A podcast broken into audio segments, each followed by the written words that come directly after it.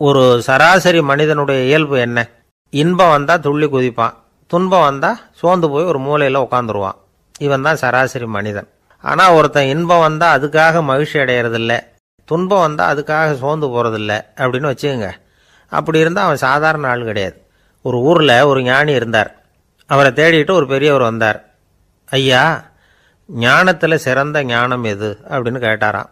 இதுக்கு அந்த ஞானி என்ன பதில் சொன்னார் தெரியுமா? இன்பத்தினால மகிழ்ச்சி அடையாமலும் துன்பத்தினால சோர்வு அடையாமலும் இருக்கிறது தான் அந்த ஞானம் பெரிய ஞானம் அப்படின்னாராம். சரி சுவாமி அப்படிப்பட்ட ஞானம் உங்களுக்கு எப்படி வந்ததுன்னு கேட்டிருக்காரு இவர். அதை நான் ஒரு கழுதைகிட்ட இருந்து கற்றுக்கிட்டேன் அப்படின்னாராம் அவர். இவருக்கு ஒன்றும் புரியல. ஒரு மாதிரியாக முழிச்சிருக்கிறார். இதை அவர் புரிஞ்சுக்கிட்டார். நீங்கள் நாளைக்கு காலையில் நம்முடைய ஆசிரமத்துக்கு வாங்க புரிய வைக்கிறேன்னாராம்.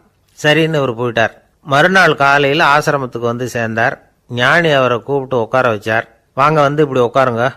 கொஞ்சம் நேரத்தில் இந்த வழியாக ஒரு கழுதை போகும். அதை கவனித்து பாருங்கன்னாரா. இவருக்கு இன்னமும் ஒன்றும் புரியாமல் போச்சு. ஒரே குழப்பம். இருந்தாலும் அந்த ஞானி சொன்னது மாதிரியே உட்காந்துருக்கிறார் கொஞ்ச நேரத்தில் இந்த வழியாக ஒரு கழுத போச்சு. அது முதுக நிறைய அழுக்கு மூட்டைகள். அதை சுமந்துக்கிட்டு போகுது. ஒரு செலவு தொழிலாளி அதை ஓட்டிகிட்டு போகிறார் கொஞ்சம் தூரத்தில் ஒரு ஆறு இருக்குது அங்கே போய் துணியெல்லாம் சுத்தப்படுத்திக்கிட்டு சாயந்தரமாக திரும்பி இந்த வழியாகவே வருவாங்க. ஞானி சொன்னது மாதிரியே இந்த பெரியவர் அழுக்கு மூட்டையை சுமந்துக்கிட்டு போகிற அந்த கழுதையை கவனிச்சார். கழுதை போயிட்டுது. அதுக்கப்புறம் ஞானியை திரும்பி பார்த்தார். இப்போ அந்த ஞானி சொன்னார் சாயந்தரம் வரைக்கும் நீங்கள் இங்கேயே இருக்கணும்னார். அதே மாதிரி இவர் இருந்தார். சாயந்தரமாக அந்த ஞானி சொன்னார் ஐயா இப்போ கொஞ்ச நேரத்தில் அந்த கழுதை இந்த வழியாக திரும்பி வரும். அதையும் கவனித்து பாருங்கன்னார். இவரும் கவனித்து பார்க்குறார் கழுதை வந்தது. அது முதுகில் செலவை செய்யப்பட்ட துணி மூட்டை. அது பாட்டுக்கு சுமந்துக்கிட்டு போய்கிட்டு இருக்குது. பெரியவருக்கு ஒன்றும் புரியல. பொறுமை இழந்துட்டார்.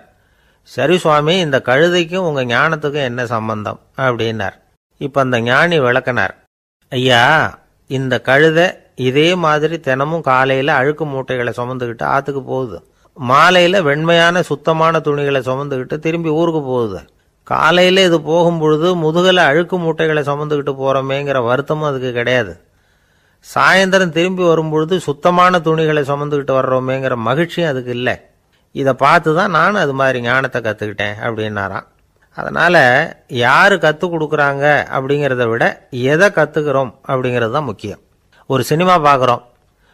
ஒரு அருவி கொட்டுறது மாதிரி காட்சி வருது தண்ணீர் வழியுது படம் முடிஞ்சதும் பார்த்தீங்கன்னா அந்த திரை என்ன நனைஞ்சு போயா இருக்கும்?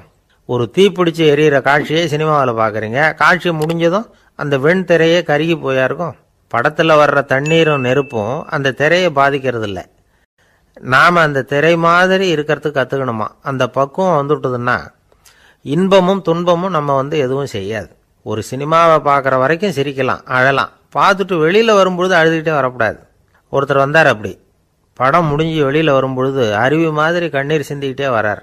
ஏன் சார் படம் அவ்வளவு சோகமா? அப்படின்னு கேட்டார் இன்னொருத்தர்.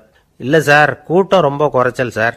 மொத்தம் படம் பார்க்க வந்தவங்களே பதினஞ்சு பேர் தான் சார் அப்படின்னார். கண்ணீரை தொடச்சிக்கிட்டே. அதுக்கு நீங்கள் ஏன் சார் அழறீங்கன்னு கேட்டார் அவர். இந்த படத்தோட தயாரிப்பாளரே நான் தான் சார் அப்படிங்கிறார்.